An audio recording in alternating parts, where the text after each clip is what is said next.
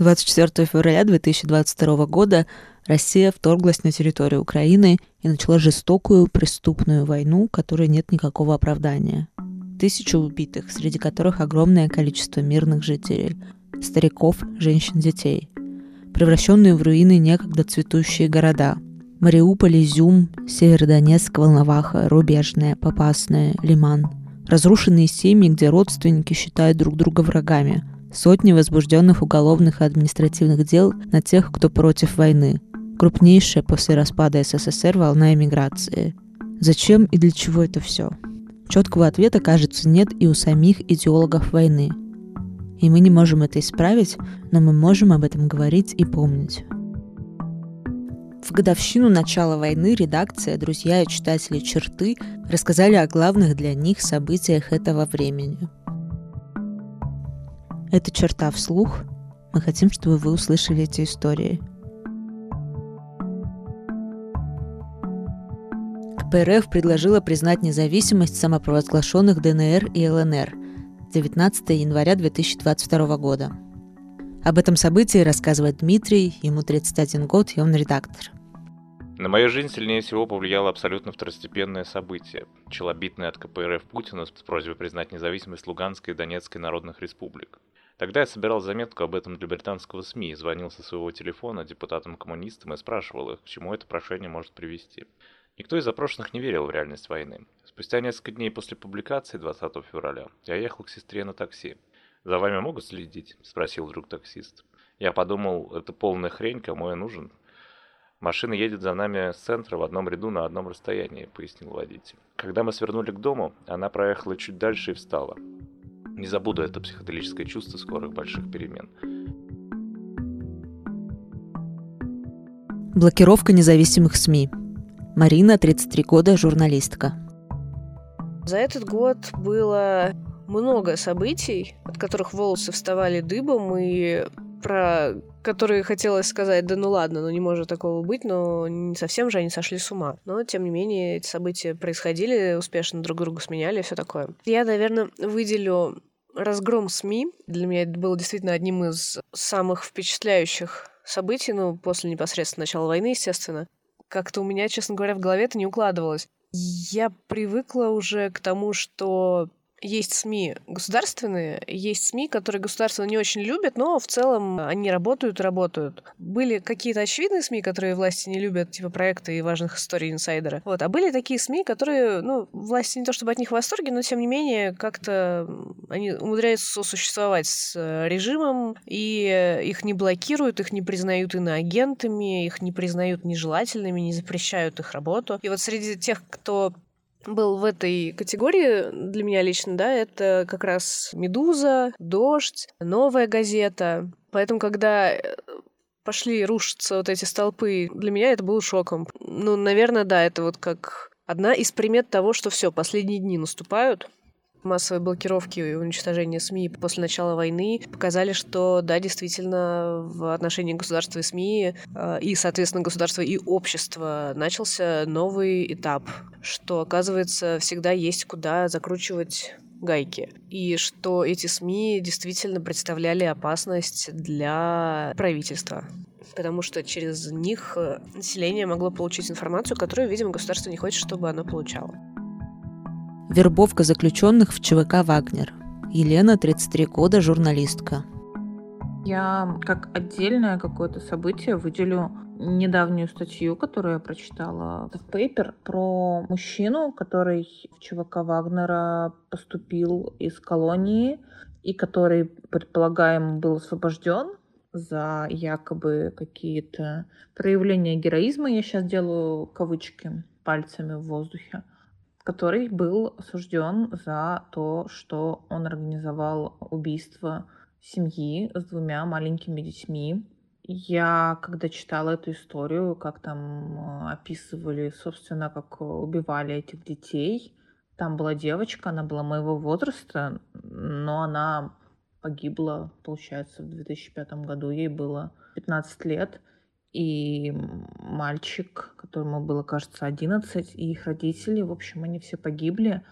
И когда я читала это, я просто боролась с мыслью, что мне очень хочется отправить эту публикацию моим Z-родственникам, потому что я, в принципе, понимаю, что есть вещи, в которые сложно поверить, что можно сказать там, что, не знаю, обстрел роддома в Мариуполе — это постанова, что Украина сама выпускает там ракеты по своим городам, сама там выпустила ракету по Краматорску, по Одессе, по многоэтажке в Днепре — можно, типа, много чего придумать, да, а можно сказать, что все не так однозначно, но есть какие-то вещи, которые абсолютно однозначные. Например, что Евгений Пригожин ездит по колониям, собирает там урок, которые делали ужасные вещи, и выпускает их на свободу. И, собственно, этот чувак, который организовал э, убийство целой семьи, его же еще искали очень долго – он долгое время избегал правосудия, и когда его наконец-то поймали, а поймали его за то, что он пытался организовать еще и убийство своей племянницы, потому что просто не поделил со своей семьей какие-то деньги. И он совсем мало времени провел в тюрьме и вышел оттуда. И я думала о том, что не все же эти люди, которые выходит из колонии за счет поступления в ЧВК, не все они возьмут билет в Доминикану в один конец. Да, скорее всего, они будут ходить по улицам, они будут совершать преступления, потому что я не верю, что российская тюремная система способствует каким-то образом исправлению людей. И да, мне хотелось это отправить своим родственникам и спросить, а как они вот к этому относятся? Как они относятся к тому, что человек, обласканный самим Путиным, за которого они, кстати, голосовали, занимается вот такими вещами, что он мало того, что отправляет заключенных опасных сначала воевать с Украиной, а потом, чтобы они возвращались в Россию, получая помилование. Потому что мне кажется, что это уже какая-то вещь, которая должна пробирать самых упоротых людей – Ракетный удар по Виннице, 14 июля 2022 года. Диас, 29 лет, экономист и политолог. Это, наверное, было даже не событие, это была череда событий. В конце июня произошел обстрел торгового центра в Кременчуге, а в середине июля произошел обстрел дома офицеров в Виннице. И, конечно, масштабы трагедии были какими-то невероятными. Особенно запомнилась Винница в том смысле, что там буквально за час или там за сколько мама вот этой вот девочки, четырехлетней, по-моему, Лизы, она снимала видео, как она гуляет с ней в сторис, вот. Ну и после этого Лизы не стало, а мама, она очень сильно пострадала в ходе обстрелов. Вот. И эта Лиза, она, насколько я даже знаю, снималась в новогоднем ролике у Елены Зеленской в мирное еще время, то есть в 21 году, в декабре, потому что она была особенным ребенком. Но это, конечно, сильно задело, но чем вот эти вот две трагедии для меня отличились от трагедий, которые были до этого, то есть там и Ирпень, и Буча, и Мариуполь, и Днепро, и Краматорск, все на свете, потому что это было лето, и я решил как бы сверить свои часы с часами своих товарищей, людей, на которых я волей судеб был подписан в Инстаграме, потому что большинство из них это люди, которые находились в Москве. Вот. Но я, к сожалению, понял, что мы немножко живем в разных вселенных, потому что ну, на тот момент меня, наверное, ничего не беспокоило, кроме вот этих вот событий, которые происходили в Украине, смерти мирных граждан, а в Москве было ощущение, по крайней мере, по историям моих подписчиков, что ну, в их жизни все абсолютно нормально, в их жизни нет войны, э, в их жизни тусовки, клубы, джипси, заварки, фотки закатов и так далее и тому подобное. И я себя чувствовал как дурак, потому что я очень много тогда репостил, там и холод, и там и э, важные истории BBC, Медузу, да, про все происходящее. И мне казалось, что люди просто так даже мимо пропускают мои истории, потому что они абстрагировались от происходящего в силу того, что они по понятным причинам уже ничего не могли сделать.